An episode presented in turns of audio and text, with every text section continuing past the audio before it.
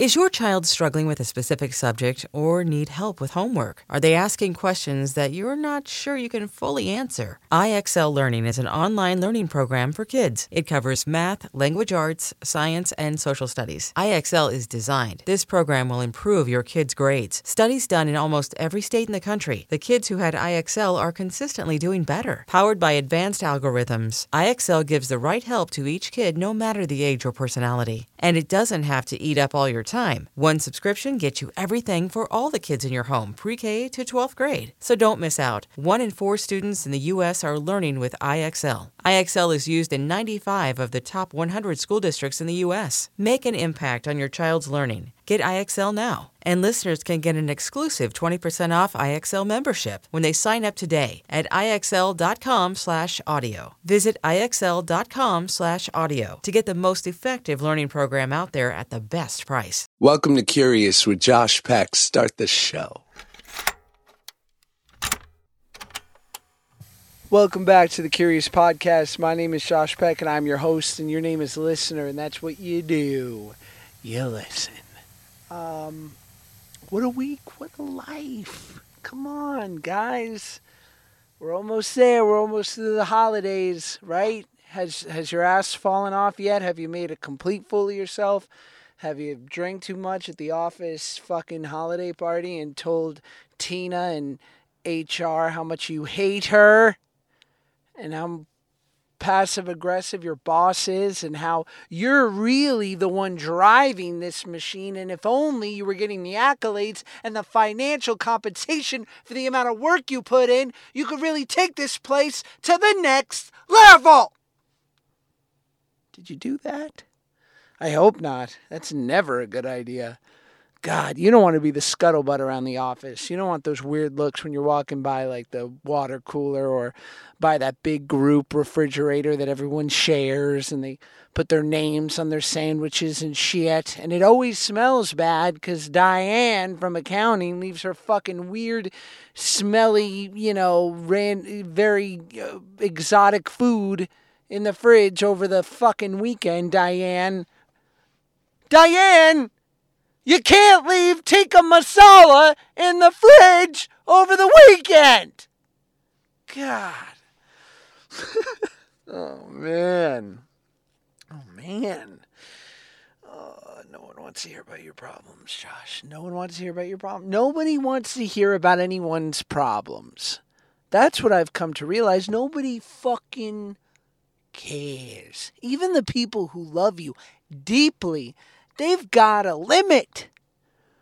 You know, we all feel like in, in, indebted to our friends to some extent that there's like a reasonable amount of necessary, like if you're in a relationship with someone, you've got to at least hear them bitch for five to 15 minutes. But, you know, whenever I'm, I'm on a, a nonstop pity party train with a friend of mine and I'm bloviating at nauseum about what didn't go right for me, I can hear it in their voice. The first five minutes are like, Tell me what's going on, bud. And the next 10 minutes are like, oh, gosh, I'm so sorry. Oh, I so empathize. And then the last, you know, you get past minute 15 and they're like, Right. Oh, Jesus, is that a fire engine? I'm so sorry, guys. I record these things in my car because I'm married and I have a baby that goes to bed at six in the freaking afternoon. But you know, you you you know, you complain long enough with your friends, and around anything past minute fifteen, they're like, "Totally, right. You, you know what you got to do then." Yeah. Good. All right. Good. Yeah. Listen, do it, and then let's keep talking about it. well, let's let's keep talking about it. You know, they try to easily sort of move. You know, people can only take so much. And I get that. So we're not going to talk about me or you or us and our problems because we all have it existing on this earth is rather challenging and no one's getting off scot free. That's another thing I realized, except maybe Chris Hemsworth. I mean, listen, some people got a great hand You know what I mean? I think it was like a Chris Rock bit in his newest stand up special or his most recent one. He's like, some people don't get their comeuppance. Sometimes the other shoe doesn't drop. And it's just awesome the whole run. You know? Maybe I love that. My mom and God bless her. And granted, her and, and my politics are pretty much aligned. But, you know, listen, she's 75. She watches a fair amount of MSNBC and she goes, I just don't know how Donald Trump sleeps at night. I know that he paces the halls of the private residence of the White House and he feels horrible. There's no way he can't. I think he sleeps great. I think he's like, Melania, what a day. Tomorrow I'm going to shoot four under par at Mar-a-Lago. Good night, honey. I think he's going, I think he's fallen asleep like he took a fucking Ativan, you know, melatonin cocktail and he dreams the dreams of, uh, of a righteous man. I don't think he feels bad at all. And some people would argue that he shouldn't. And those people should fall off a bridge. No, I'm kidding. Fuck it. You know, I'm, I don't presume to think that I'm right. You know what I mean? Remove the politics between me and 99% of the world, and we can get along, man. We can find a fucking common ground. We can break bread, gluten free bread, fucking and everything bagel, uh, many different types of starch. We can, we can, we can connect over carbs. Connecting with carbs. My newest podcast with my co host, Teresa Strasser, who, funny enough, is my guest today on the podcast, whom I, I just, Teresa and I only know each other because I heard her interviewed by my friend Paul Gilmartin on the show, The Mental Illness Happy Hour, which is another great podcast you should listen to. And I heard her episode from like eight years ago, and I was transfixed with her story. I reached out over the IG. She responded. We connected. She came in. We talked. And I just, that's about as far as we know each other. And yet I feel like she is a friend and that we are kindred spirits, me and this Strasser. I don't know whether it's the Jew thing or the, and pl- trust me, we talk a lot about Judaism in this episode. Some might say too much, but you know, as my wife says, when you Jews get together, you sure do like to talk about it a lot. I, uh, but we just had a, an incredible time talking and and uh, I, I feel so lucky to have gotten a chat with her she actually has her own podcast um, which is called the very good podcast with Gina Grad from the Adam Carolla show called Easy Listening. And I think you guys should listen to that. Uh, again, it's called Easy Listening with Gina Grad from the Adam Carolla show. Um, Teresa is actually a broadcaster who you know, was a co-host on the Adam Carolla show for many years, and we kind of glossed over that. And my only regret from this interview is that I didn't sort of dig in more. But I was so, you know, infatuated with her story of her adolescence and growing up, and the feelings and the things that we share that I kind of glossed over, sort of the cash and prizes of it all. And we just, we just, you know, talked from the heart, had a, you know, just some of that language of the soul so when Teresa comes on the pod again, um, there's just there's going to be more to talk about. So anyway, um, do I have anything else? Anything else? I feel like I just introduced Teresa. I feel like I I think I should just say, please enjoy Teresa Strasser.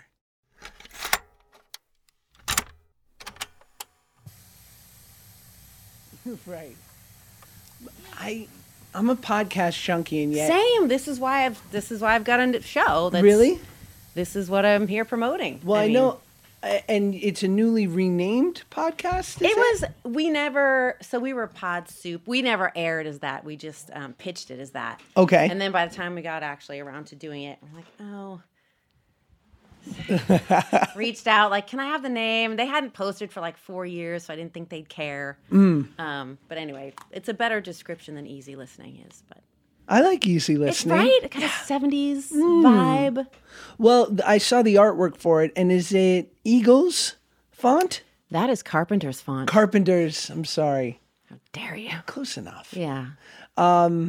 Well, the name for my podcast is nothing to write home about. But I love your description that's on iTunes. Did you write that? Did I write that?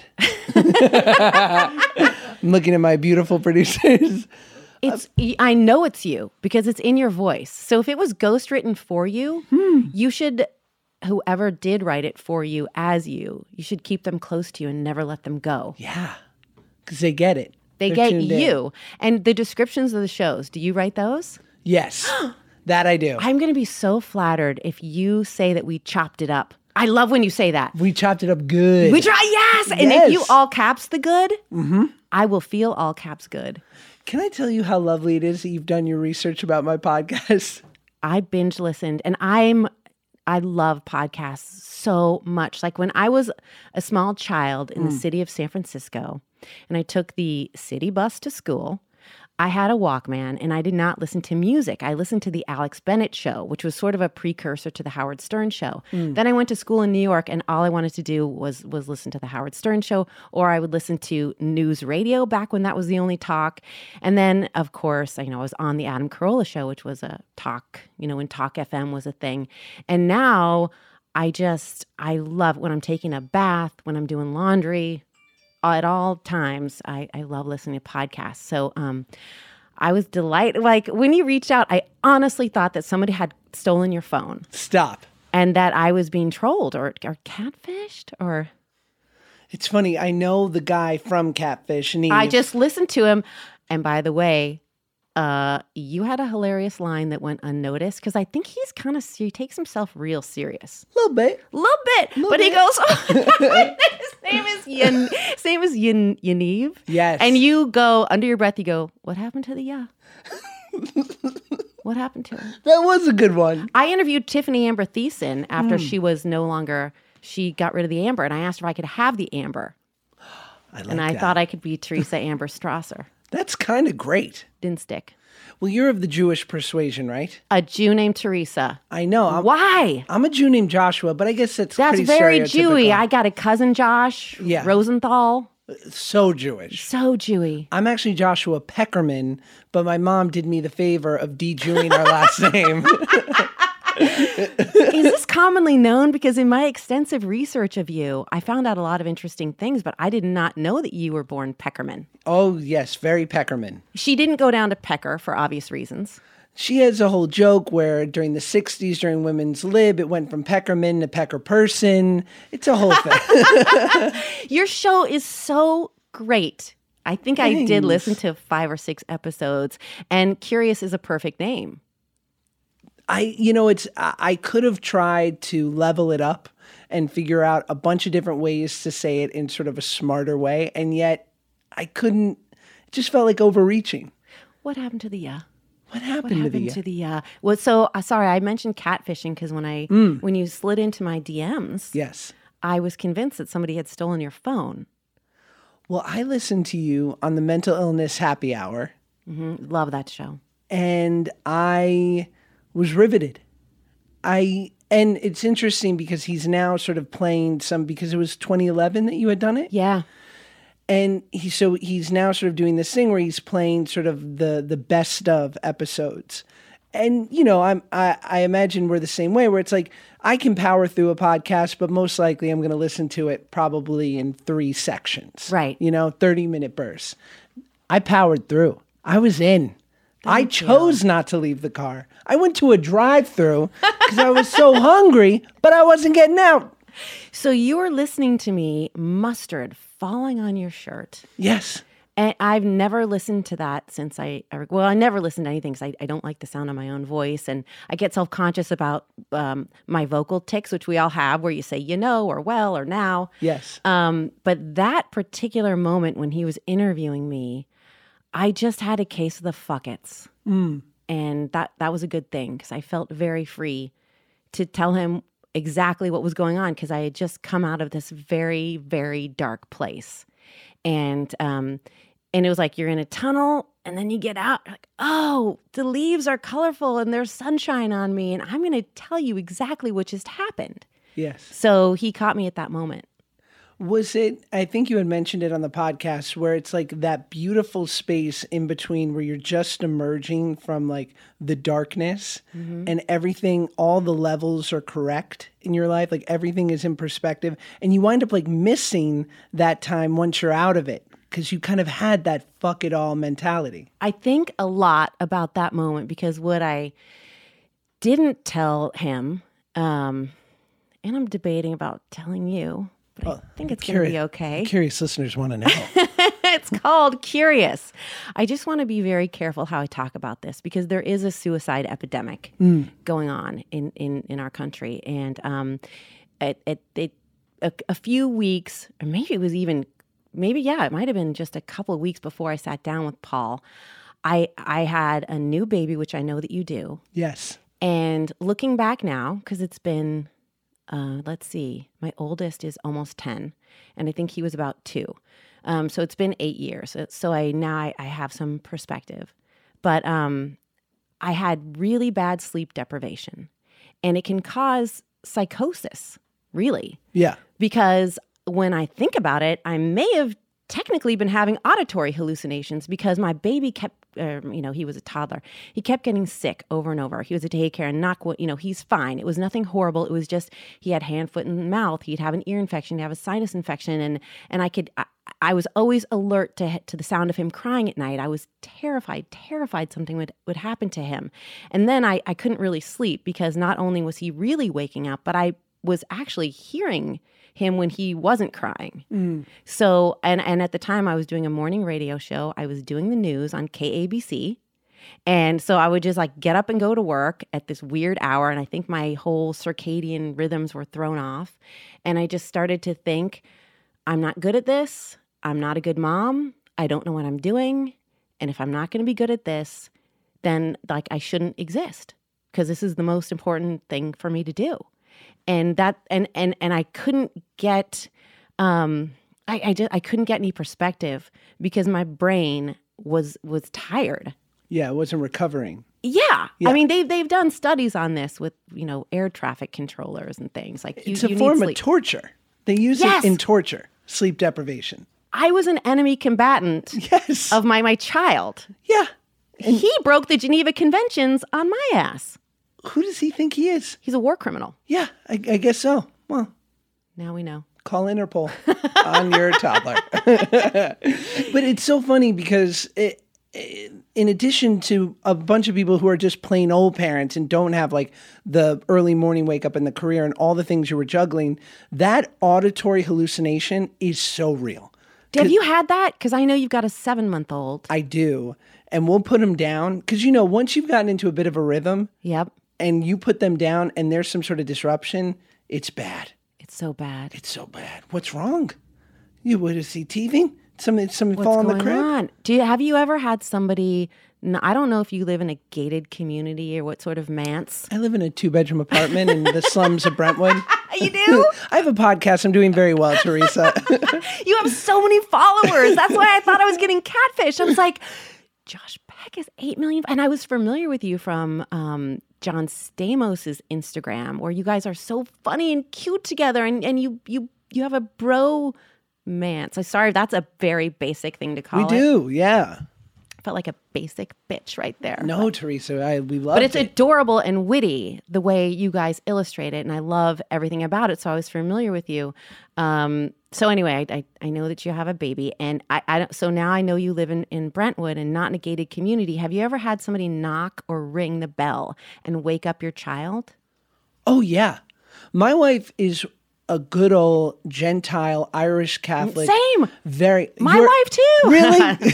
well, my husband Daniel, Irish Catholic. Yeah, love them, right? love him. I knew I was going to marry a Catholic. Beautiful balance. You want to know why? Because the Catholics and Jews' entire religion's based around food and guilt. Shame, guilt, and food. Yeah. I feel bad. Let's drink some Jameson. I feel good. Let's drink some more. Yes. I feel bad. Let's have a Kugel. Our people survived. Let's have more Kugel. Mm-hmm. And that's it. It's 100% it and my wife is so level-headed and yet if there's an emergency vehicle going by our house to go save someone, a look of just pure evil will cross my wife's face and go, and she'll say, "Don't fucking wake my baby. Don't fucking." Wake. And I'm like, "You get him, Paige." it it's a homicidal feeling because I just got this baby down, Mm. and now this fucking ambulance has the fucking gall to drive down my block because uh, Grandpa's dying. He's already almost on the way out. Let him die. Yeah. How are you finding fatherhood? Because in my research of you, I I learned that you yourself did not have a dad, and I wondered if you were if you struggled at all with like not having a model of what it would look like. Though you actually seem like a truly, genuinely warm, menschy guy. Thank you. I well, funny enough, in my research of you and hearing you sort of talk about your relationship with your mom and mm-hmm. how sort of having your mom around early on when your kids were young was sort of like this weird dynamic of like it was nice to have the help, but also giving you like PTSD of the way Oh, that she wasn't there for you. Yes.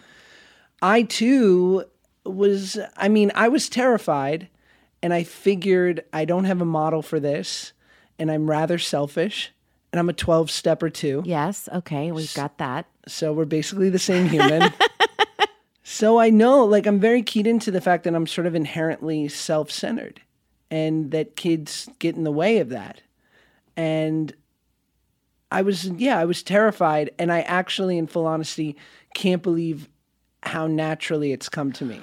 I've had the same thought. So that kind of happened for, for me later. But there probably not a day goes by when I don't, I'm not filled with gratitude. And I think to myself, oh my God, I, I'm really good at, I think I'm good at this. How, in what ways do you think you're good at it? Well, for example, um, I think I'm so my oldest is almost 10 and he kept asking me he wanted to have the sex talk and like I think I did a pretty good job with it. Yeah. I ordered a book and then I there was no shame, there was no and then when he was giggling through the book, I was like, I get it. Well, it didn't have to be a penthouse diary, but Was that not appropriate? no, I think I it's should have fine. gotten an age appro. So I, I also think because I have boys, I think I do a good job of, and I make plenty of mistakes, but I think I do a good job of, um, like, uh, n- no toxic mask. Like they, uh, you can have feelings. Like that is sad. You didn't get invited to that party. That sucks. Mm. Or you know, you struck out, but you know, you took your hacks, and you're getting like next time you're gonna you're gonna hit it. And and and and I, I do a good job of get like that, and also that there's a time, and now, now you got to suck it up too. Oh, so you're giving them the suck it up conversation. There's a too. time. There's there's a time to rub some dirt on it in life. I like that. I, I I find it interesting because, I mean, I think the only child dynamic, but also growing up with my mom, who was quite woke and into the feelings, and threw me into therapy early because she could foresee the storm of neuroses uh, coming. Brewing. Yeah. And but I do at times like if I if I took any no, I don't want to even say take issue with it because she did the best that she could, but in ways in which I would do it differently, I would uh, you know, I think there was there was a fear-based nature to my mom because being a single mom, especially in the time she was doing it, unbelievable. And so she was terrified of me going out into the world or getting hurt or mm-hmm. having something mm-hmm. happen she didn't have control over. And now, and I have a buddy who said this, he's like, Your job as a dad is to say, We got to do it. And I'm going to be with you the whole time. Yep. But we got to do We it. We got to do it. Yeah. I've had some. So I think, okay, per my mom, who, you know, was, I like to say, benign neglect was her hmm. parenting style. Like she wasn't mean, but she just had shit to do. Yeah. Give us the childhood because I want to, I mean, I've heard it, but I want the people to sort of get an idea of your. So she, so my parents got divorced. I was three. My brother was five, and my mom moved to San Francisco. I was born in, I don't want to brag, but Panorama City, Kaiser. Gorgeous. Roscoe Boulevard? So, yep, yep, I think so. The the diamond of the valley. It is. Yeah. It is. In that it was made by the valley squeezing it Yes. so hard. Um with with uh, poverty and despair. Uh so I went to live with my mom and you know, she was like they were both hippies. They met on a picket line, and then they they protested each other. Um, so I was alone just in San Francisco with my mom, and my mom had a couple jobs, and I was very free range, very like what things that wouldn't be legal now.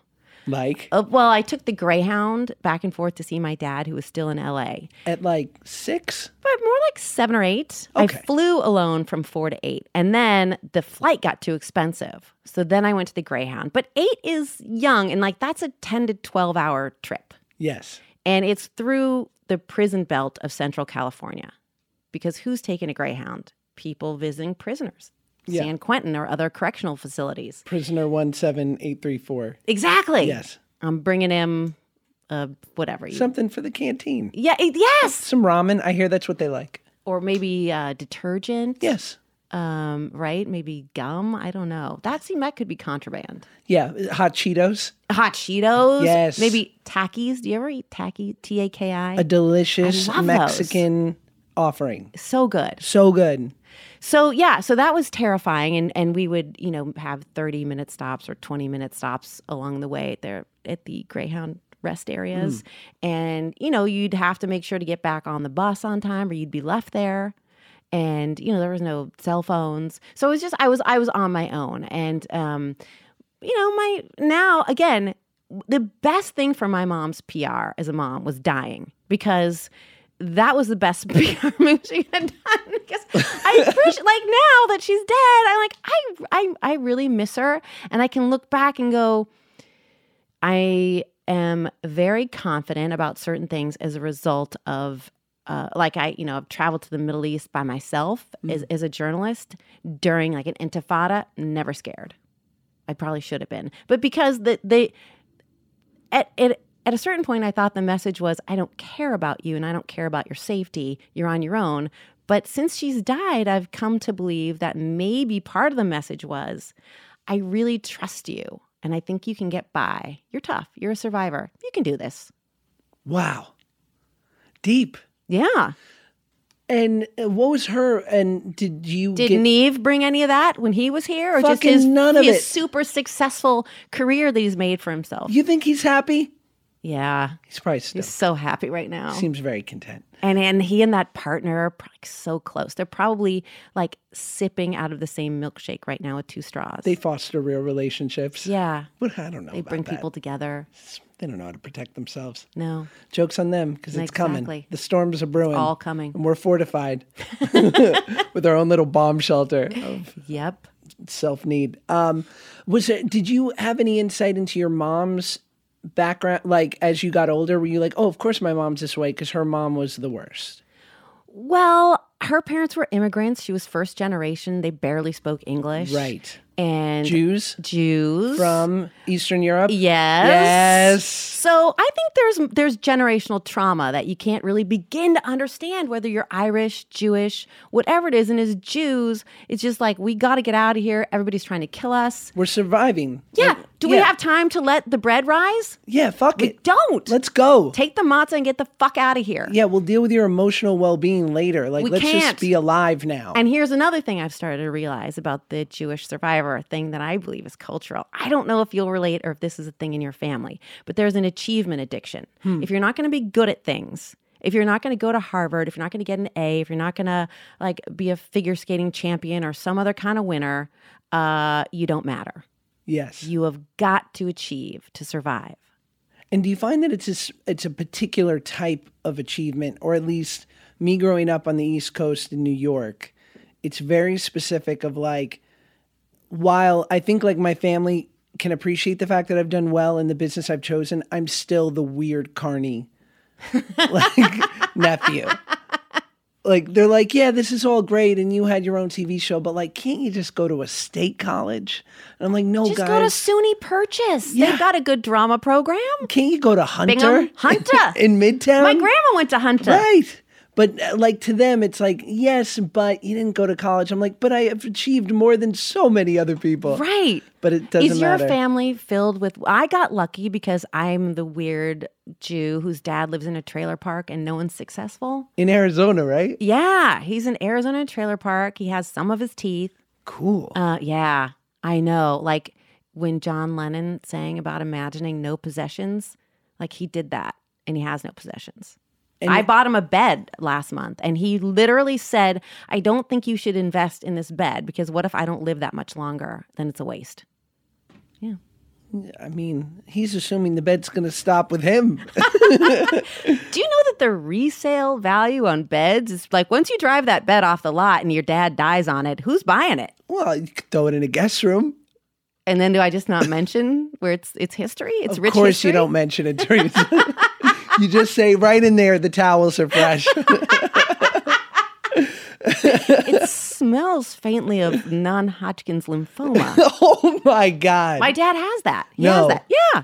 How's That's he why doing? he said. That's why he's like, I have an expiration date. but I saw the photo and you said he just had his chemo port taken Yeah, I got the port out. He rode his bike to get the port taken out. And uh, yeah, my dad and I are extremely close. And you know, he, nobody benefited more from my mom dying than my dad because the second she died, I realized that I spent so long worrying that she wasn't the kind of mom I wanted her to be. I wanted her to be the huggy mom. I wanted to sit on her lap. I wanted her to be at my ballet recitals. I I I I, I wanted her to um, worry about my safety and um, and not be weird. She was weird. She was pro- look again. She was probably on the spectrum. She was a math major at UCLA. She could do a lot of weird things with her brain, like um, write a sentence on a blackboard from both sides in. At the, you know, so she she might have had some some OCD. She had a very high IQ. Interesting. So she so look she. And it took me a long time to actually believe this, but she may have been doing her best. Um, but but when she died, I realized I just should have thought about what kind of daughter I could be and not what kind of mom I wanted her to be. And then I could have enjoyed her on some level. And and almost every day now I think I wish she was here to like just be weird with my kids and she would be take them to inappropriate movies and buy them like too much junk food and and probably swear and I wish she was here and the beneficiary of that is my dad because since she died I've just been able to fully be with my very imperfect dad because he's all I have left. Was there, but when you say, like, I wish I had just decided to be the daughter I wanted to Yeah. be. But would, was there any way of really being able to do that until after she had passed away? Like, that seems like the most hindsight of hindsight thoughts. It's so hindsighty, but I, I, I wish, and that's why some there are a lot of people have tricky relationships with their with a parent. Yeah. a lot of mother daughter stuff, and there's many time you know people uh, will reach out to me a lot on social media because I've written about it, I've talked about it, and what I always want to say, I know can't be hurt. Like it's almost like I can tell you this, but I don't know if you can register it until you lose your mom. That's gonna be too late. Right. I, I try to just say like if there's any way you could just let like my mom would get into it with merchants like she would get into it when i got married she got into it with the bakery and it was pretty bad like i think she went over there with some of the cake in a garbage bag to Mani's with the weird umlaut bakery do you know the place is that place still even around In the valley? I think it's yes In Tarzana? it might have been and then there was one around here It's next to the pavilions. There's a Monty's bakery for sure in the valley. they made an apple cake and i'm going to tell you i love that bakery maybe this wasn't their best work and, Okay. and and my mom got into it over the phone and then she might have dropped off what was left of the cake in a bag God bless and her. walked in there and then they might have gotten mad and called the adam carolla show where i was doing morning radio at the time and it was very humiliating because now my mom because she went in there and was like do you know who my daughter is Great. because at the, and who was i i was a sidekick on a morning radio show That is the epitome of a mother crushing you on every level. crush me. Because it's like doing the annoying shit of throwing your name around out of pride awful. and then like dragging it through the mud Yes. in the same breath. I had to make a deal with the call screener. Please, if this ever happens, like my mom's not, you know, she's a little off. Yeah. Could you please not put the person through?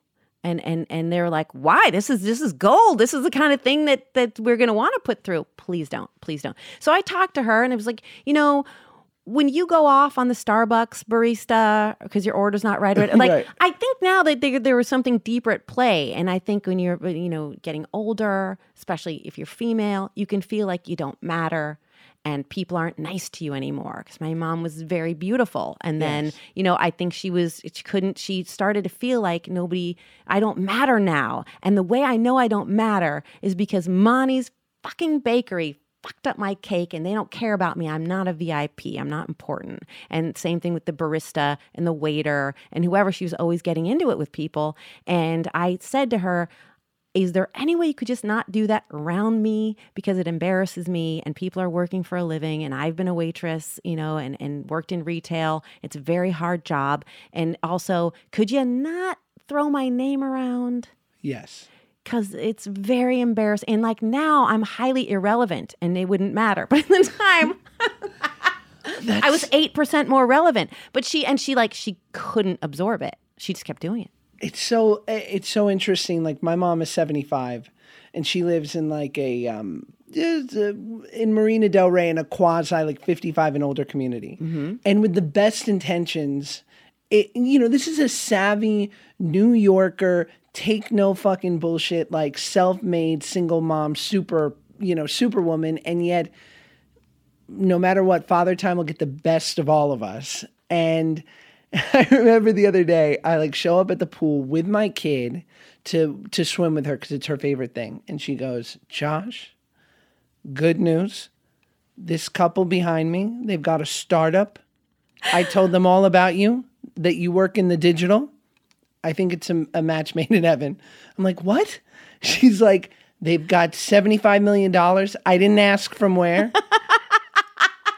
These this They might be arms dealers. this couple behind my mom was five years younger than her. I was like, no 70 year old couple's doing a startup. I don't mean to be ageist. It's not happening. They don't have the finger on their on, the the, pulse. pulse. They're not. They don't even have a pulse. Yeah, no pulse. They're like, we don't want to alarm you, but we're gonna we're gonna disrupt Facebook. I'm like, unless your name is Russia, you ain't disrupting shit.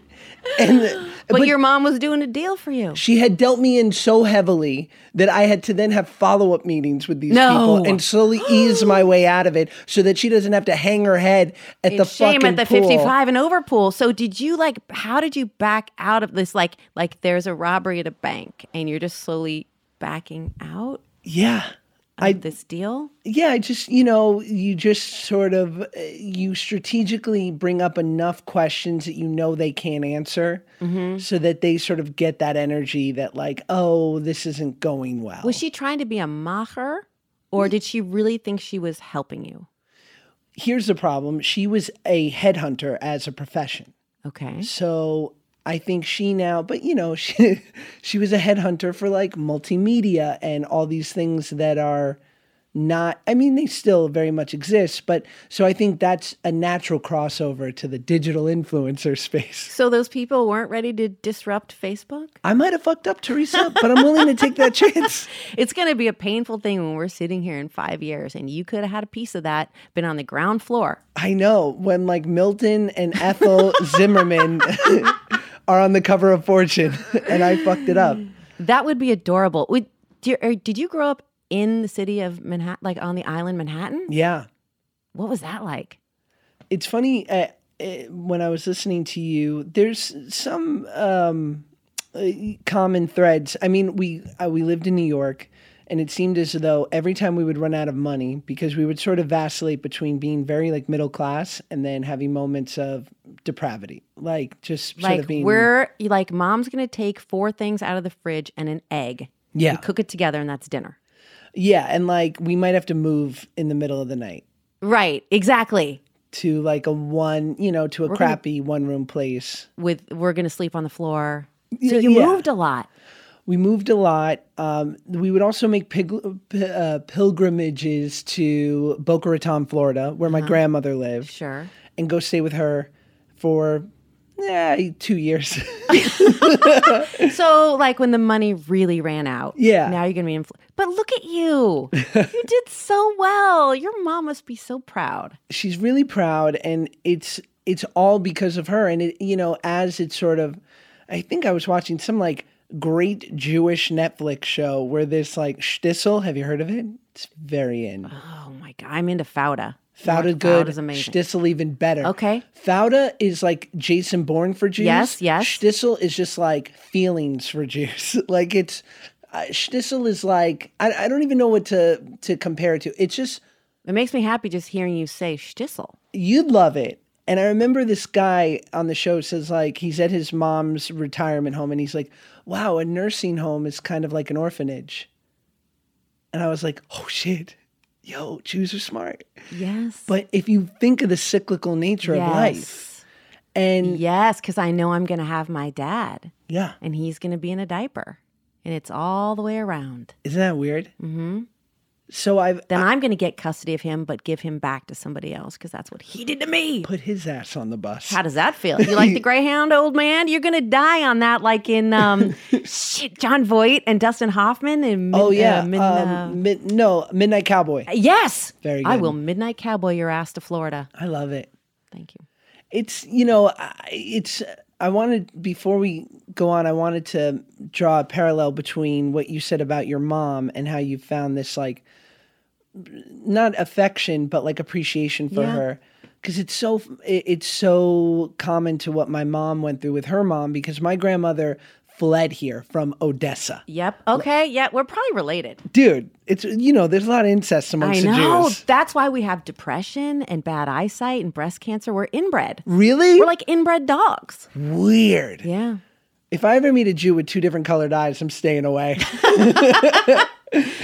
steer clear and do not. uh, This is why, though, I feel like I'm sort of happy I didn't breed with another Ashkenazi, even though I have guilt that the kids are only going to be halfsies. right Uh, there was just too much. Like I have a lie type Tay Sachs uh, tested for that, so like I carry that.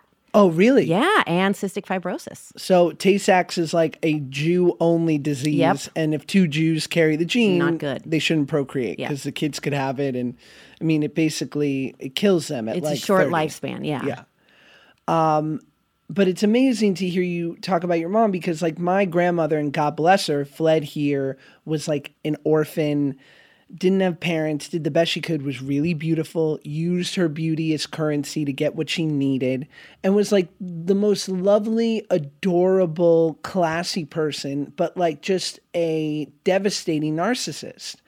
And if you learn about any of these personality disorders, like narcissism tends to lock in from trauma as a child. That's just what I thought. I mean, you imagine fleeing your home country, everything you know, the language you know, the people you know, the streets, the food, everyone, um, and running for your fucking life. You know, like that. I can't help think that with what's going on now, uh, it's hard not to uh, reflect on it because when you see a, a picture of a dad drowning with the child and you, you you think yes okay so like you're you're running for your life and there there there is a trauma with that and i do think it it, it carries through a couple generations how can it not Yeah.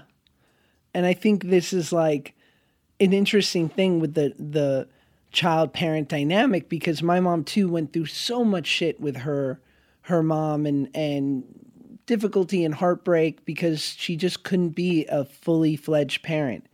And yet now my mom watching me with my son will say like god I wish my mom was here. Like just to see this just to see this imperfect and fucked up and traumatized as she was. Yeah. to see you with your baby has to be such a mitzvah. It's so it's such a blessing. And it's also like it's so funny because my wife is like you know not bad on the eyes. And my mm-hmm. grandmother i've seen her picture. She's a cutie. And her dad was a quarterback. Yeah. Wow. Imagine me showing up at that house and her How dad was that? he asked me to play catch. I said no. Wait a second. Yeah. I an asked you to asshole? play catch. I was Can like, you throw a spiral? yeah, I can. But I was like, I'm not, I don't want to disappoint you this quickly. Can we do this in a month or two? And I'm going to practice. I'm going to hire a coach. Okay. And then we'll play catch. Yeah. So your son's got the crazy athletic genes, right? Maybe. It's right in there. At least half. Oh, yeah. Yeah. Maybe he's going to be everything. He could be. Why not? Yeah. An emotionally available Mm-hmm. quarterback. Yes. That's going to make him a better quarterback. It's all about knowing your players and vision. I love that for him. I do too. I just want to, yeah. Unless he's left handed. because my older one's a lefty, and there are no more left-handed quarterbacks. That's that's over now. Really? Yeah, I think the last was uh, who was the dog kennel guy? Vick. Michael Vick. Yeah, and I think Tebow.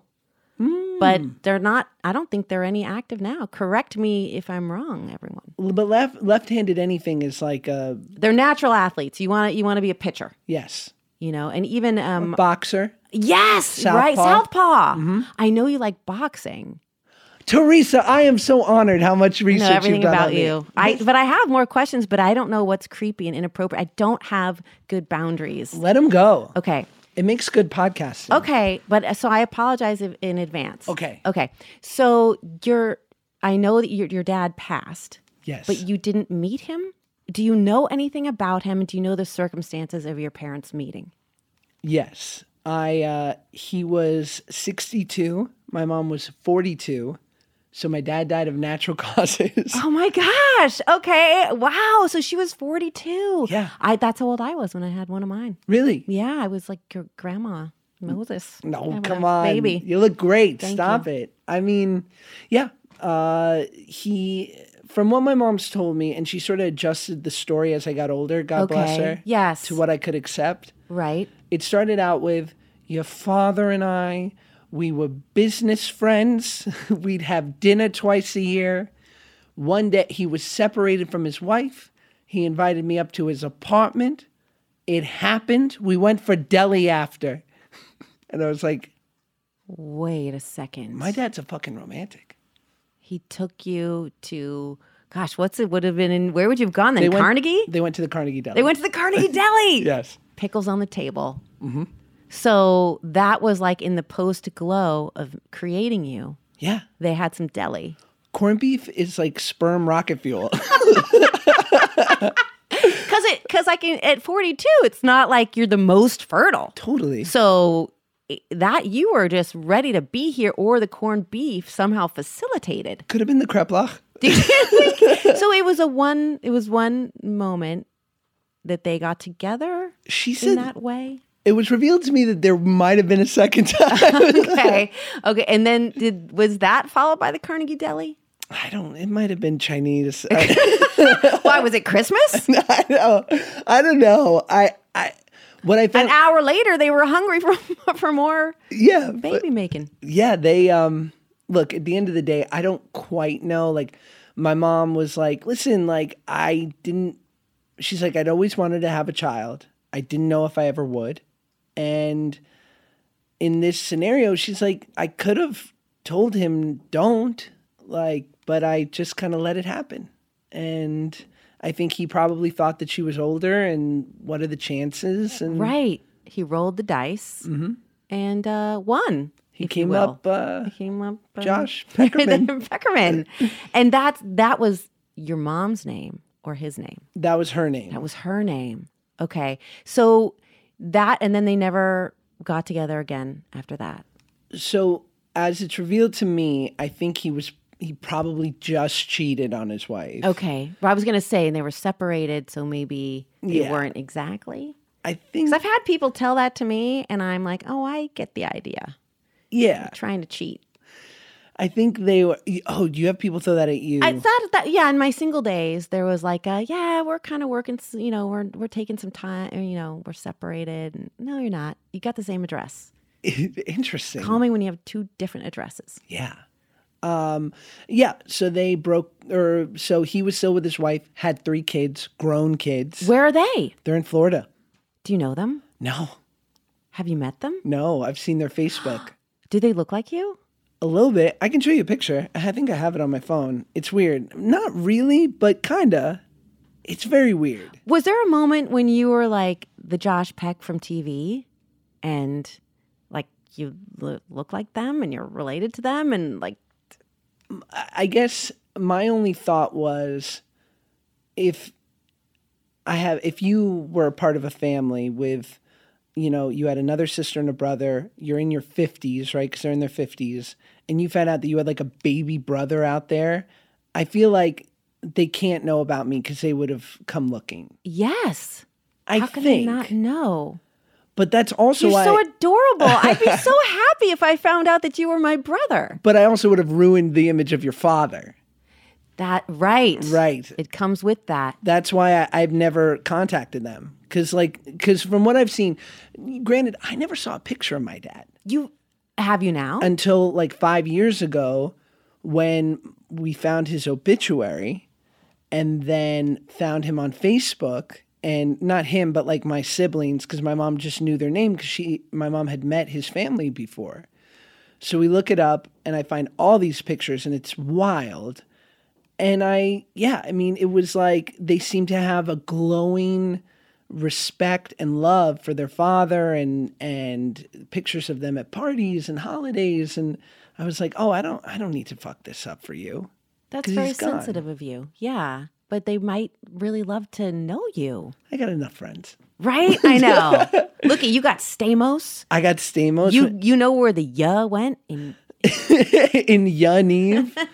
Where's this thing? I re- I want to show it to you because I be. Did he know that you existed? Oh yeah, he became a real son of a bitch.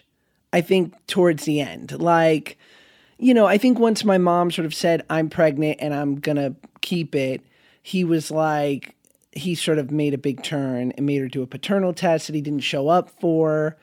Um, and it just, and she had to like take him to court, and he kind of like gave her a little bit of money and then never Did again. So she was really on her own. And I remember being hurt, and then my buddy said something really interesting. He's like, "Well, majority rules, right?" And I thought, "Yeah, maybe." In that, he's like, he had this whole other family, and like, well, you know, if There was you already had to three choose, of them. yeah, And the majority ruled. yeah, Did you have moments like I don't I don't know what what do New York City kids do? That's oh him. my gosh. Weird, he's right? Kind of like dashing. he's really handsome. he's all right, Jewy. He's no, but he's less Jewy than I would have thought. Oh, thanks. Wow, how self-hating was that of me? I know. Um, so yeah. Anyway, I I never met him, and I don't, you know, I don't know if I'll ever meet my siblings. Like, what what would you do? That is so hard. Well, now, as you may or may so I had one sibling. He died. He died at 47. He died three years ago. Um, it's a really lonely feeling. So you've always been an only. So Mm. Yeah. you don't don't know the the difference. But I do feel lonely. Not so. I feel like if I found out I had a sibling, I would be. It would probably be scary. I would be like, "Hi, I'm here. What are we gonna do? Yeah, we're do you want to get Manny friends." petties? yeah. I'm so needy right now. Hi, best friend. Hi, lost my mom and brother. Can oh. we just hang out all the time? I need closeness of a familial nature, but I, I, I do think it, it, it would be it would be amazing just to when you because with with my with my brother, you just you have just like so much genetics in common. Mm. Like you look in someone's face and they look like you, and I'm sure you, you, you may be having that with your baby. it's very trippy. And and I, I i don't know like i look at him and i think god like how can because i really think about my dad now. And it gave me two feelings. A i felt very bad for him that he missed all that. Yes, but then i also think like how could i leave you. Yes. Yes. How now that you've experienced it, so you've held your son. Yes. And you you've the thing that like I remember seeing people on late night talk shows that just had kids and they do the like I've never felt a love like this. And you go what are you talking about? But then you you have that experience where you're like oh my gosh I b- deeply love this being so much and then if you've had some sort of abandonment whether it's literal and physical in your case or sort of half and half my Yeah. case, or like spirit like my dad did win custody and then give me back to my mom um so you you now you're like oh my god you felt like this or Yeah. you should have felt this and then you gave me away like how could you have i have trouble like when my son is at a sleepover. Like mm. i i have like worry and and I, I i i'm like oh you're you're not here. I'm sad i miss you. I mean five minutes after he gets home he'll get on my nerves but the, the, but the point Right. is like can you imagine having the, the feeling that you've experienced with your baby and then just being like i can't ever see you again. I've got to go but i think it, it's so reminiscent of your point when you were talking about your darkest days and how you were thinking about because you felt as though you were inadequate as a parent yeah i was scared and I, I imagine there was some mirroring going on in the sense of like I know that my dad was a piece of shit and like to me at least. Right. And that if I didn't if I perpetuated that cycle, like on an evolutionary basis, Right. like if I was not a good dad to my son, I would feel like, oh, I'm truly worthless because yes. I just perpetuated this cycle. This that was the feeling Yeah. at, at the time because I remember even going to my therapist Sharon in Tarzana, and then Great uh, place for therapists. It's the best place. Mine's in Sherman Oaks. oh, good, The- right? The, Valley is a hotbed for therapists. to this day, when I drive by her exit, I feel a sense of relief. Like I'm about to talk to somebody who's really warm and has like amber beads and a chunky sweater, yeah. and she's just gonna love me. Cheap office space. Yes. the rent on Sharon's office had had to be like forty-two dollars. I'm sure it's a steal. You could also sometimes hear the therapy sessions in the adjoining rooms. Well, that's an unethical. Well, yeah, you know, you're right. Okay. That's a HIPAA violation. um, I'm glad your your child's um, healing through play, but could they keep it down? Yeah. because I've got problems. Um, but I, I I remember talk, talking um, to her when I was pregnant and saying, like, what if I don't attach to the baby? What if I don't love the baby? Because I don't know that my mom really had that that sort of you know she did a lot of things right and she she by the way she never said you can't be a writer you shouldn't do that. You should have a real job. Like she she supported me in some ways incredibly but um she just didn't have like sort of a nat- natural basic attachment. And my therapist said that's not going to happen to you. How do you know? I will pay you a million dollars if you don't love this baby. And it was the best therapy anyone's ever given me. And i know that's not how they teach you to do it uh, with betting a, a lot of money with your client that they're going to be okay. I think Carl Jung talked about that. Jung was the first one to put down. He go uh, three to one. it's rather Jungian. It's so Jungian. Yeah. He just put, yeah, Freud. Look, um, I'm going to give you. I'm not good with gambling odds, but um, yeah. So she and and then I, you know, I um, during this time when I started getting sleep deprived, I think she could tell because when people have sleep deprivation, they don't look right and they don't act right. And I started showing up there, and she's she hinted that like maybe you should take some time off of work. Maybe you should just take a few days. Maybe can Daniel, you know, watch watch the baby for a while. Um, but a weird thing about when you're going off the deep end is that inherent to going off the deep end is that you you can't help yourself because you're not ra- thinking rationally. Right. You don't know that you're going off the deep end precisely because you're going you, you you're drowning. And and I remember like thinking uh like what like what you were saying like I, if I'm going to somehow perpetuate this thing where I'm not good at this and it's I can't do it like there's no way I can I can't I knew this I can't exist on this earth without being like a, a, a with my child. I have to take care of my child. But trying to take care of my child fills me with fear and dread because I don't think I'm doing it right now. I got I, something just clicked when he was around three and a half. Um, I read some books that were helpful. And I think he was just like a really challenging baby and it just got easier. But at that moment, um, and this, this is like, this is the most important thing that I could share is that like at that moment I couldn't see the possibility that things would arise and pass away like as as a Buddhist would say. I, I couldn't see that like this is a feeling right now and it's not always going to going to be this way. There's no way I could conceive of like you know the past like say the past summer where I just watched my son play baseball. He was on All Stars and so he was p- playing all summer. And he just like thought I'm so like I'm so filled with joy that I get to have this experience with this amazing child and like he's mine. Right. and and and and his little brother too. But in that moment driving out um, down the 101 after seeing Sharon I just thought I can't get out of this because if I can't be a good mom and I can't leave my child then I don't what am I going to do? I couldn't see a third option. I just couldn't see it. But I really I just needed to sleep. Jeez. Yeah. And I remember pulling over and I thought like I don't know like I had like this these what they would call I, ideation I guess. Like I thought like how how am I going to get out of this? I've got to get out of this. And I was like had my laptop and I was googling like where are gun shops? But I had never held a gun. I didn't know how to shoot a gun. I didn't have a gun.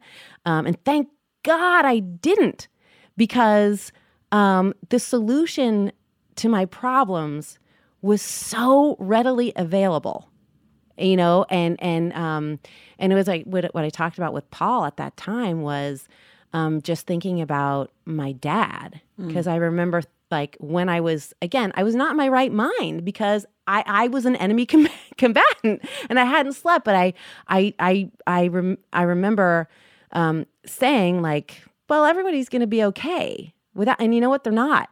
They're not because that's a, it, anybody knows and like i'm not an expert and i haven't had this ex- you know there, there have been quite a few suicides in my family because again ashkenazi there's a lot Right. depression Talked about your aunt.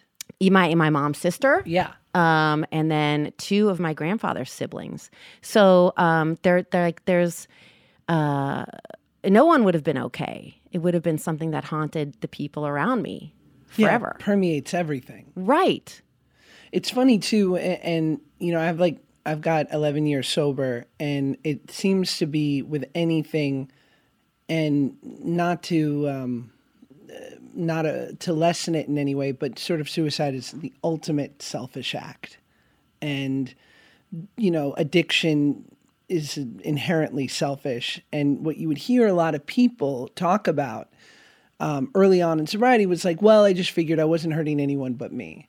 And that seems to be like this weird mantra of like the self inflicting um, crazy addict. And it's funny because I think about my family tree. And my grandfather was like a Jew who owned a factory in Newark, who drank every day, smoked 10 cigars a day, ate and raged, and dropped dead at 50.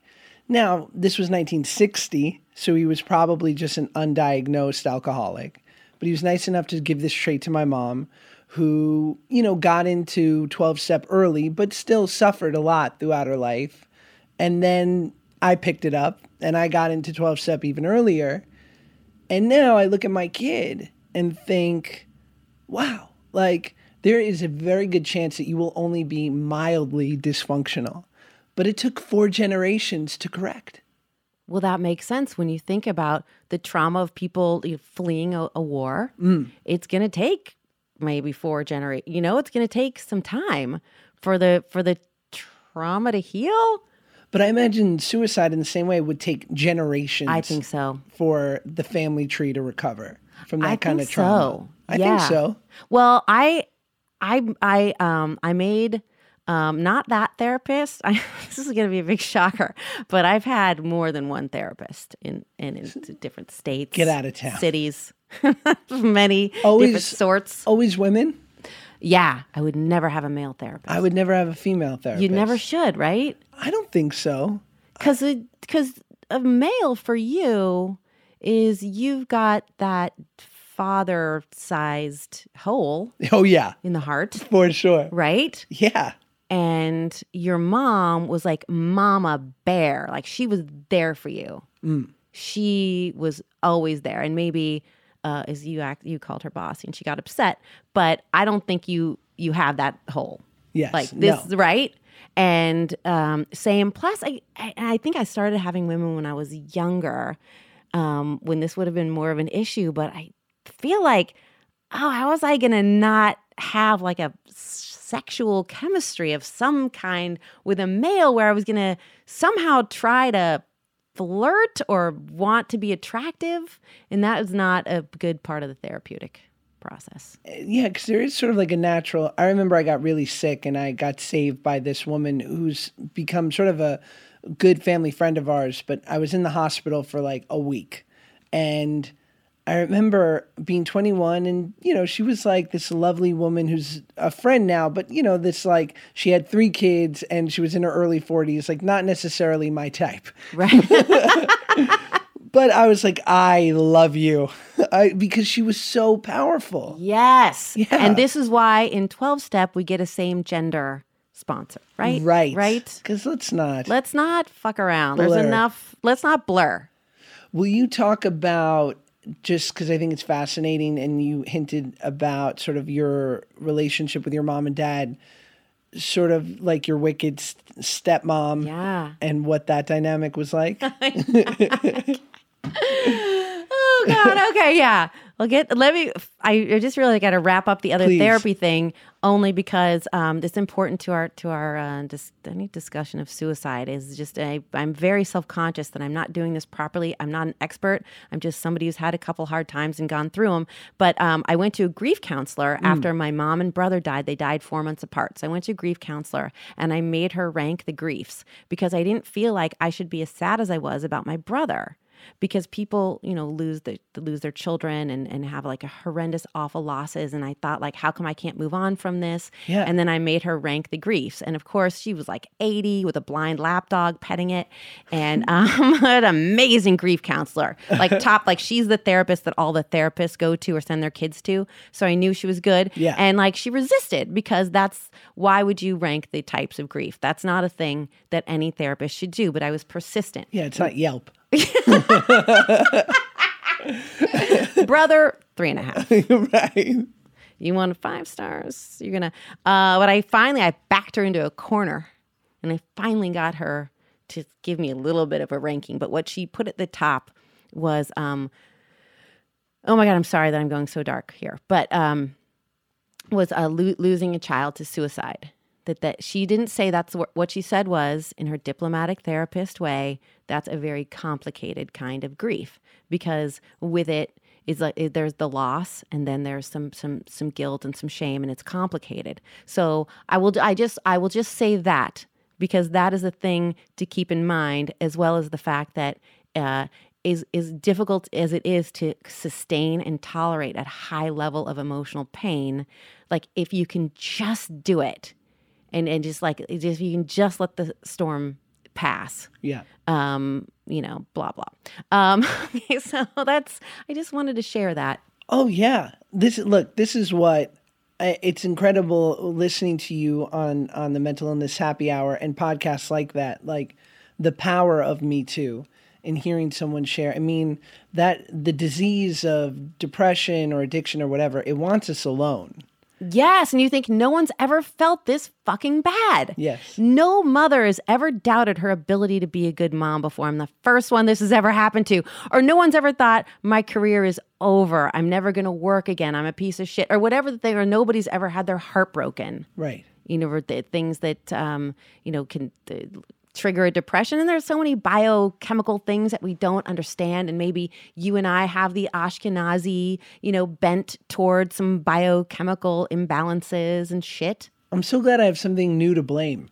Isn't that great? Yeah, the Ashkenazi Jew effect. I don't like the presumptive you're welcome. it's so annoying when people do that.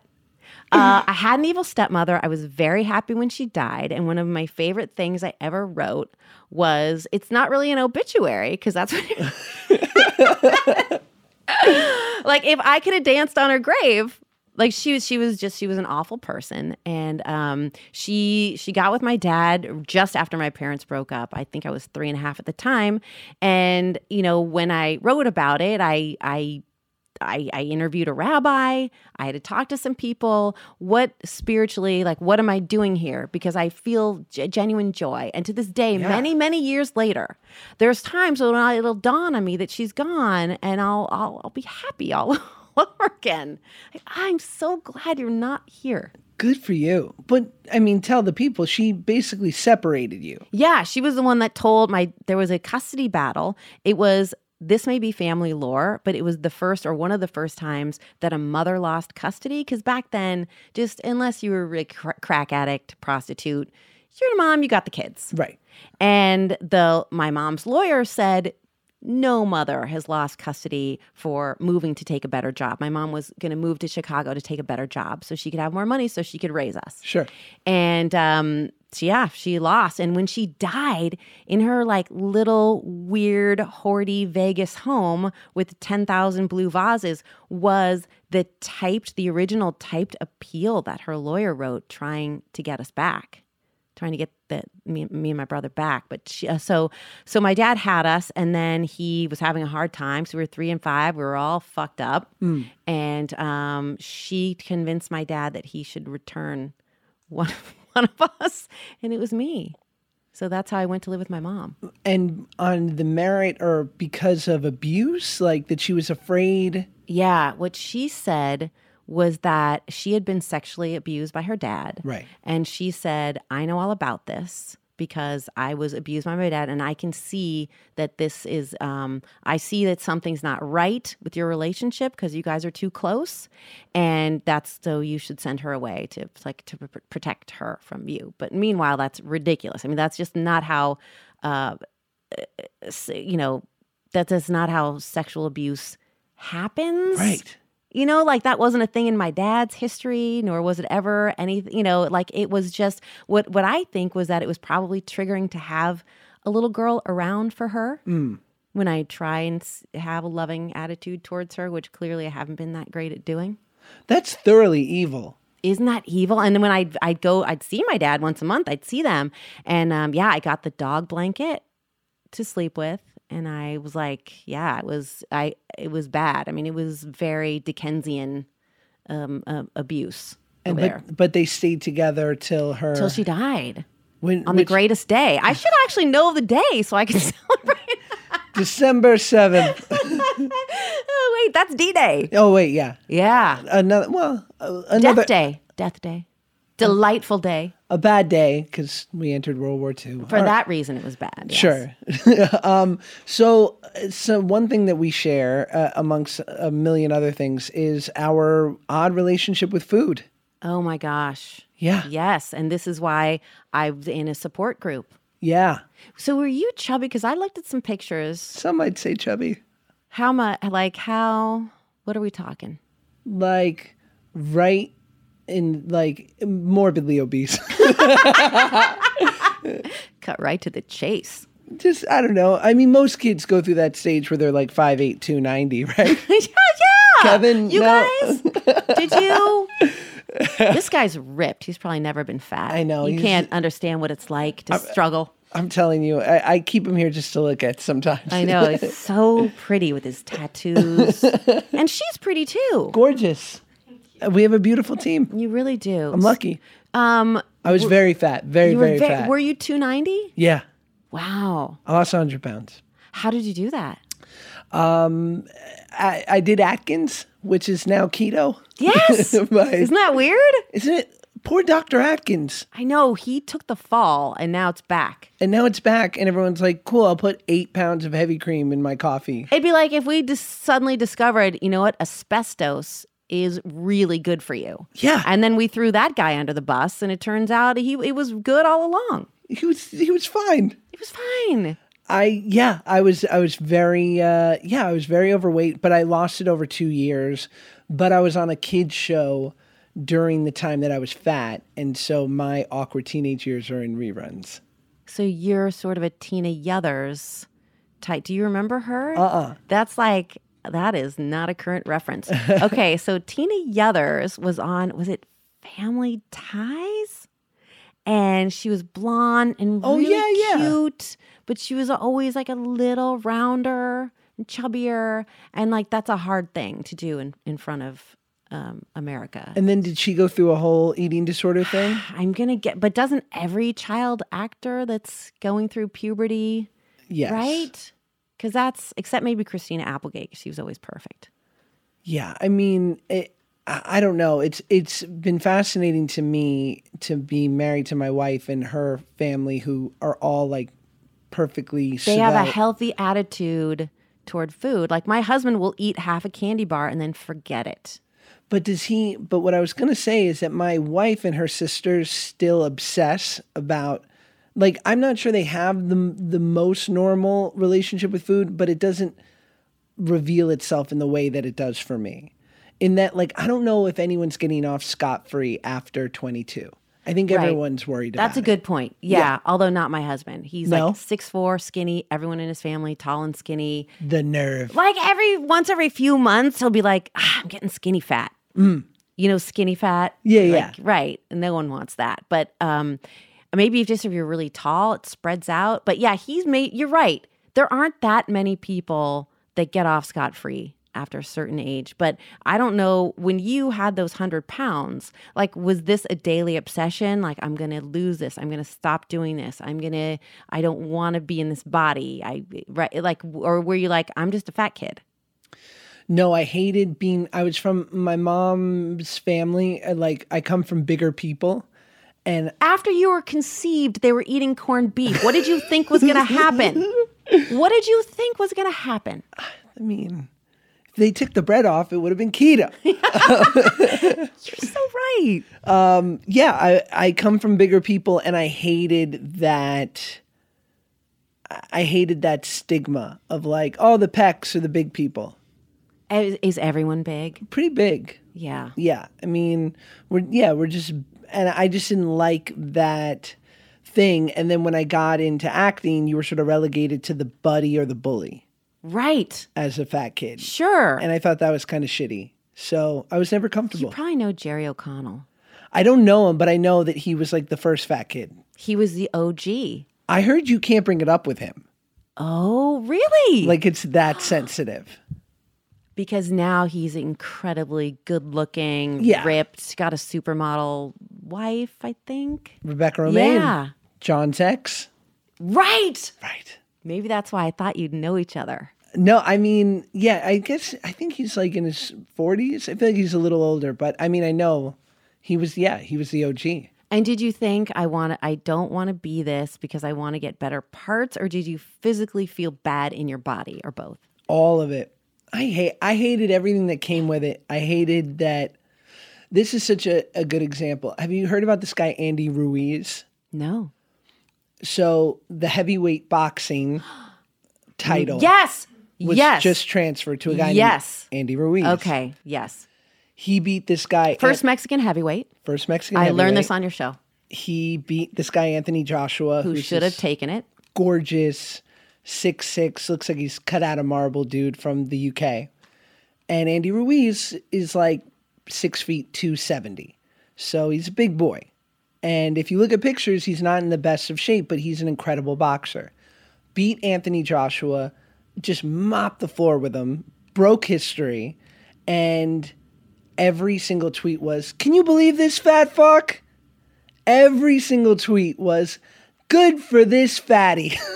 Do you think Charles Barkley felt like, hey, uh, I let me reach out to you because I was once the fat guy on the basketball team. And, Right. You know, people used to throw pizza boxes out when he was in college onto the court. really, Yeah, to just like troll him. I love that. That was pre-internet trolling. You'd actually physically throw a pizza box Yes. onto a court to be like, you fat fuck. But that guy's an incredible athlete and because we're so obsessed with, with like, fatness. yeah, Yeah.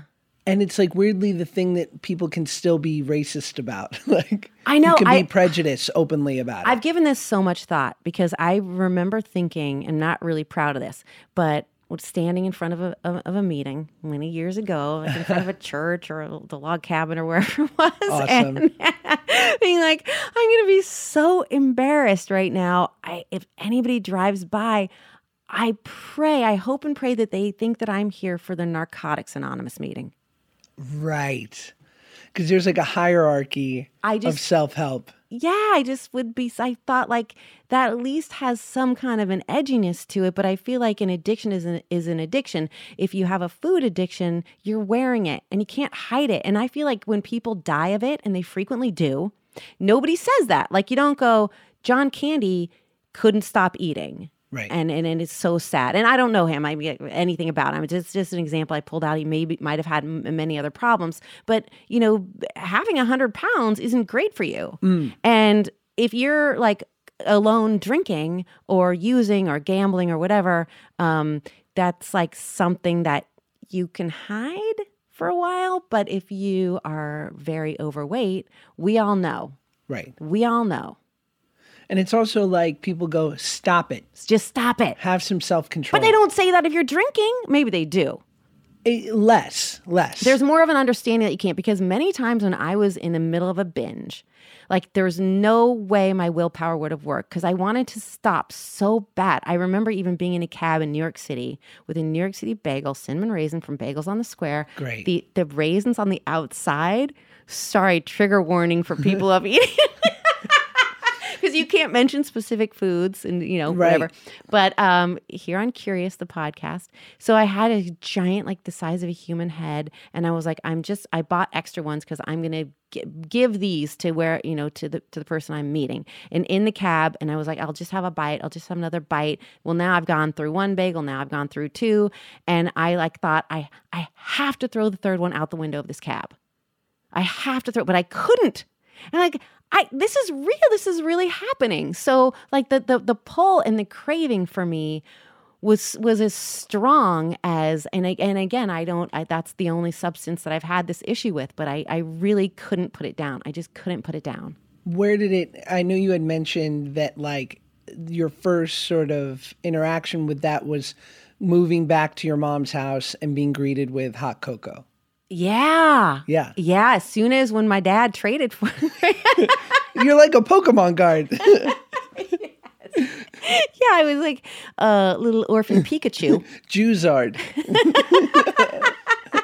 I got there, and my first conscious memory is like a mug of hot chocolate, and it had little marshmallows floating in it. And I thought, this is gonna be okay.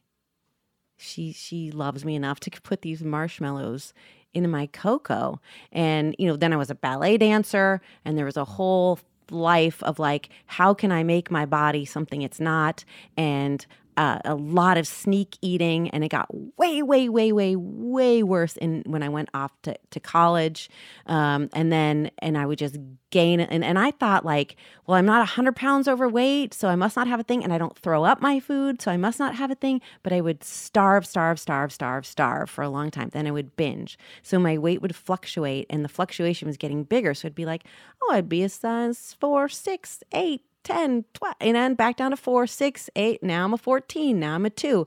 And um, I, it, was, it very miserable. Yeah. And did you find it's interesting because I I have a friend who's struggled with it her whole life. And whenever her mom or like friends of hers have s- sought my counsel just cuz they know I'm sort of familiar with that that world, um, they've said, you know, we just want her to be able to eat normally. And what I've said before is like, it, it'll never happen. And that's the good news. Like they say, a person without his legs isn't going to grow his legs back. Right. Right? You just, when you, you're one of the few people I've ever met that's lost 100 pounds and kept it off. Really? Yeah. I guess so. Yeah, maybe. Yeah. That's not in a program for Well, that. I mean, be, because when it, it eventually all becomes the same thing, Yes. right? Do you, do you like do you have your struggles now? Does it fluctuate? Do you like do you have a moment where you're like I'm this isn't a good like I'm not in a good place with these cheese fries. um yeah, I all the time. I mean, I don't wake up ever in the mood for salad. that does not happen. I Breakfast always- salad? No, I want French toast. So good. um But I uh here's the thing. It's like smoking. I smoke sometimes. And it's never taken it I have an addicted personality, but like when it comes to gambling or smoking or eating, I can somehow manage it. Eating's a little more obsessive, but like I can spend 200 bucks at the casino have no desire away. to go back. One cigarette and That's all you need. Yeah. Done. So with food, it's like I know there's a better way that if I had a proper food plan, I would be freed up from some of this obsession I'm allowing my mind to have Right. and this managing of like, okay, if I overdo lunch but go really light on dinner, then it'll be a wash. Right. Right. So I know that I, that there are levels in which I could be achieving, but I'm also like, fuck it. Good enough. I manage it. You're managing. and it's okay. Back in your day when you were 100 pounds, did you 100 pounds overweight? Did you have like a binge? Like, do you have a good binge story? Let me walk you through Please. it because then I want yours. I uh, oh my gosh! I mean, listen, I threw the bagel out the. No, I didn't throw the bagel out. I couldn't. You out had the the window of the too? cab. Had the third. Yeah. Good for you.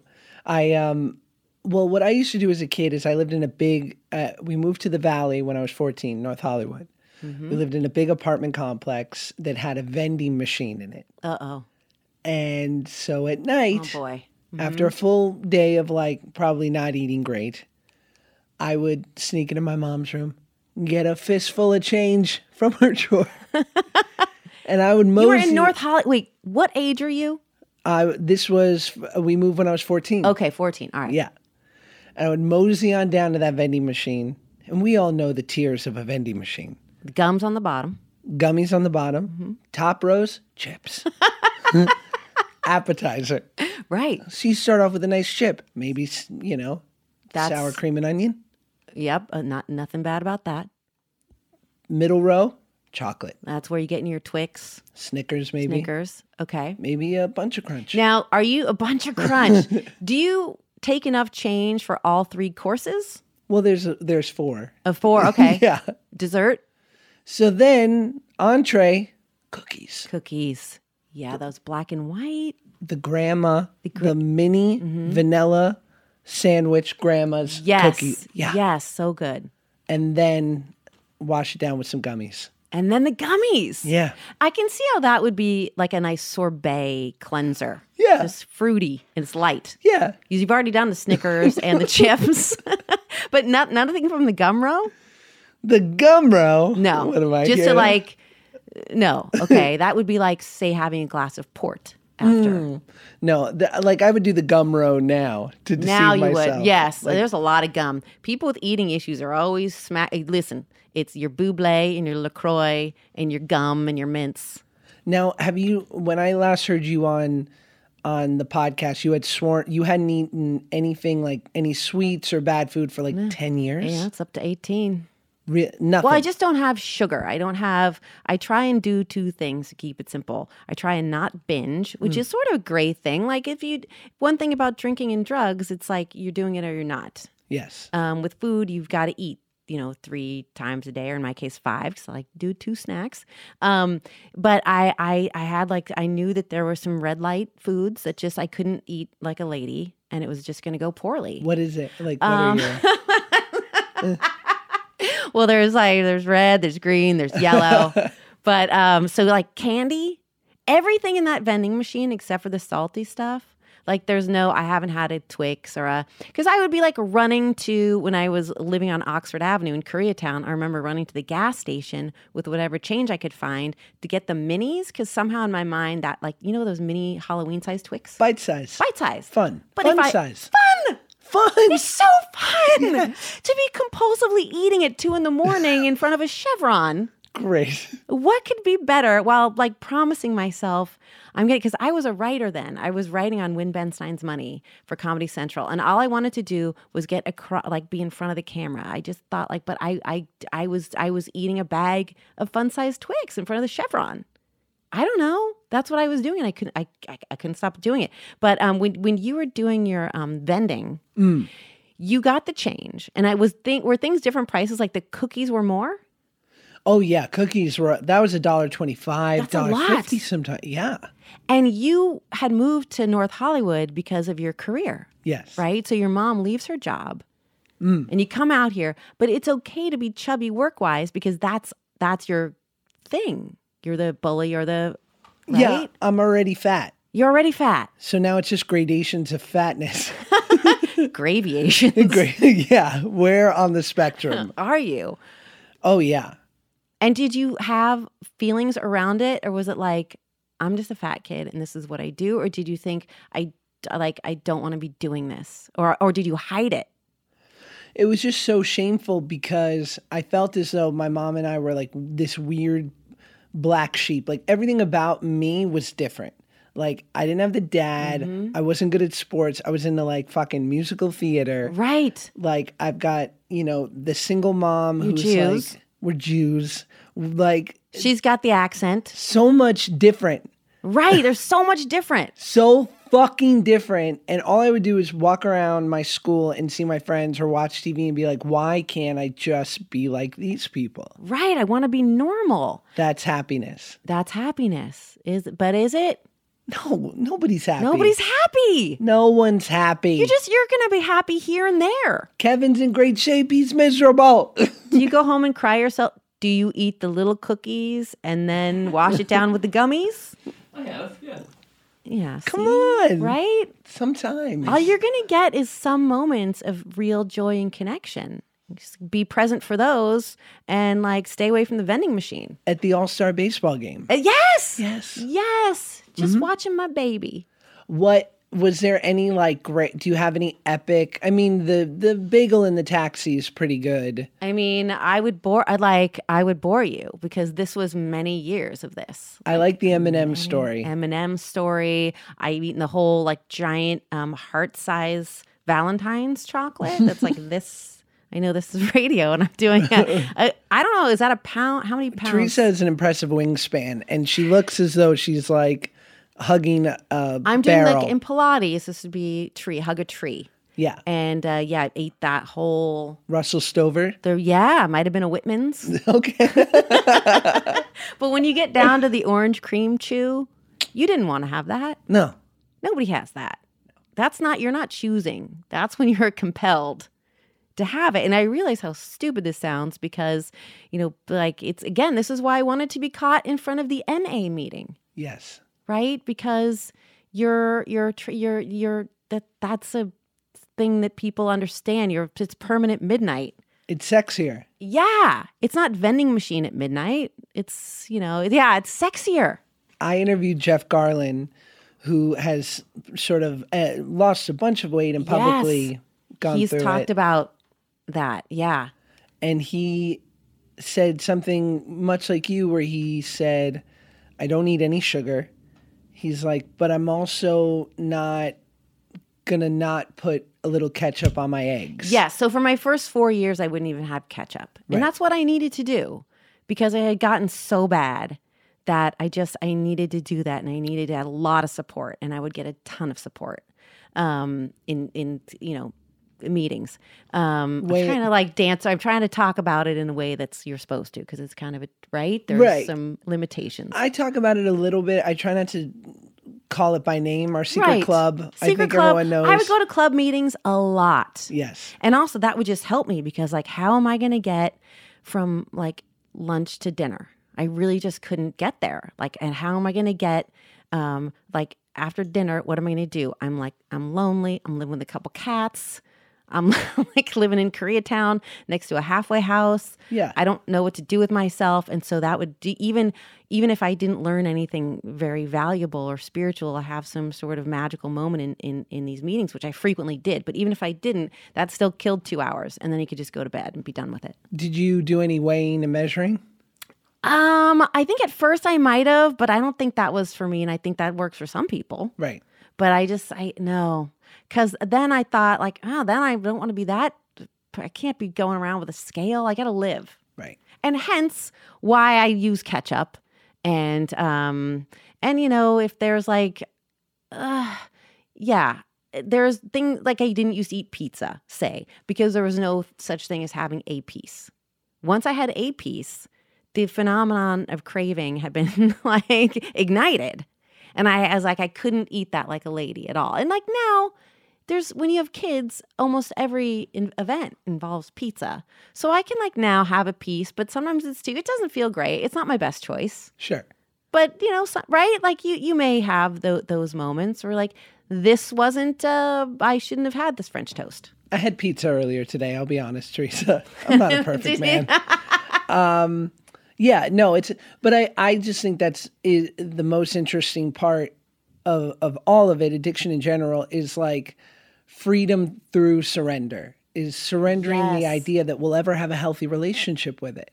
I, I I love that. When I walked, you know, I my first time I I went to a meeting. It was for for alcohol, and I was going with a friend because I happened to be staying that friend with that friend, and I was tagging along. And I thought, I relate to every single thing everyone in here is saying. Just substitute, you know, food for alcohol. Like, This Yeah. is, and um, the idea that like I can't on my own fix this.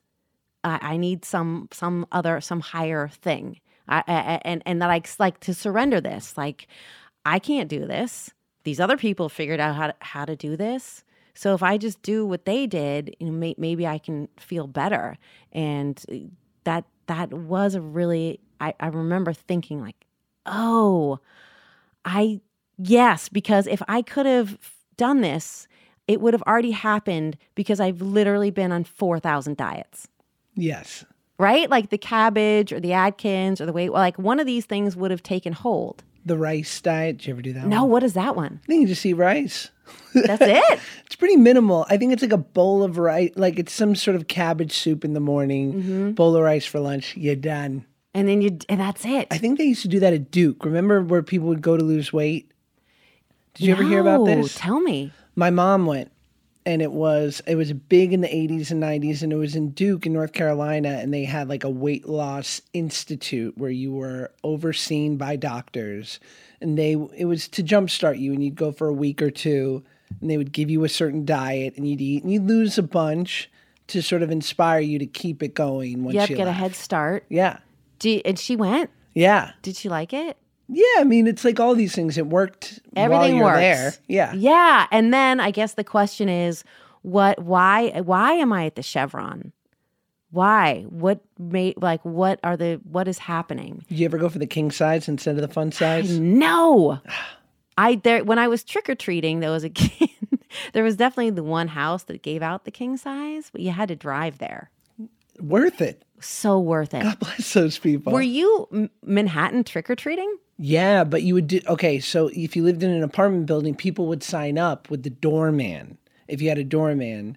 So we'd go to my friend's house who had a doorman, and they would say three B, four D, five L. All these people are a go to go get candy. And you'd ride the elevator, ride the white lightning all the way to those apartments. With your pillowcase or whatever, your Yeah. little jack o' lantern bucket.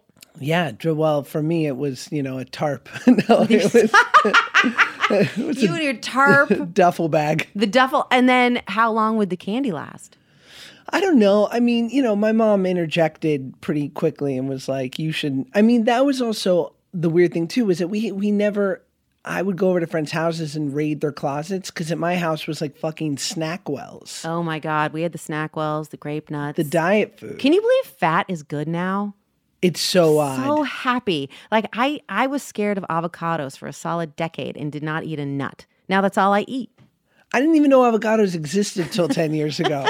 like, where did this crazy thing come from? And now it's good for us to eat fat. It was just reserved for Latin people, I think, for a long time. Yes! It was like a staple of the Latin diet. Thank you, Latin people, And they- for sharing this. Blessed the Bless you. the rest of us with it. Yeah. Um, last question. What I ask all people on this pod.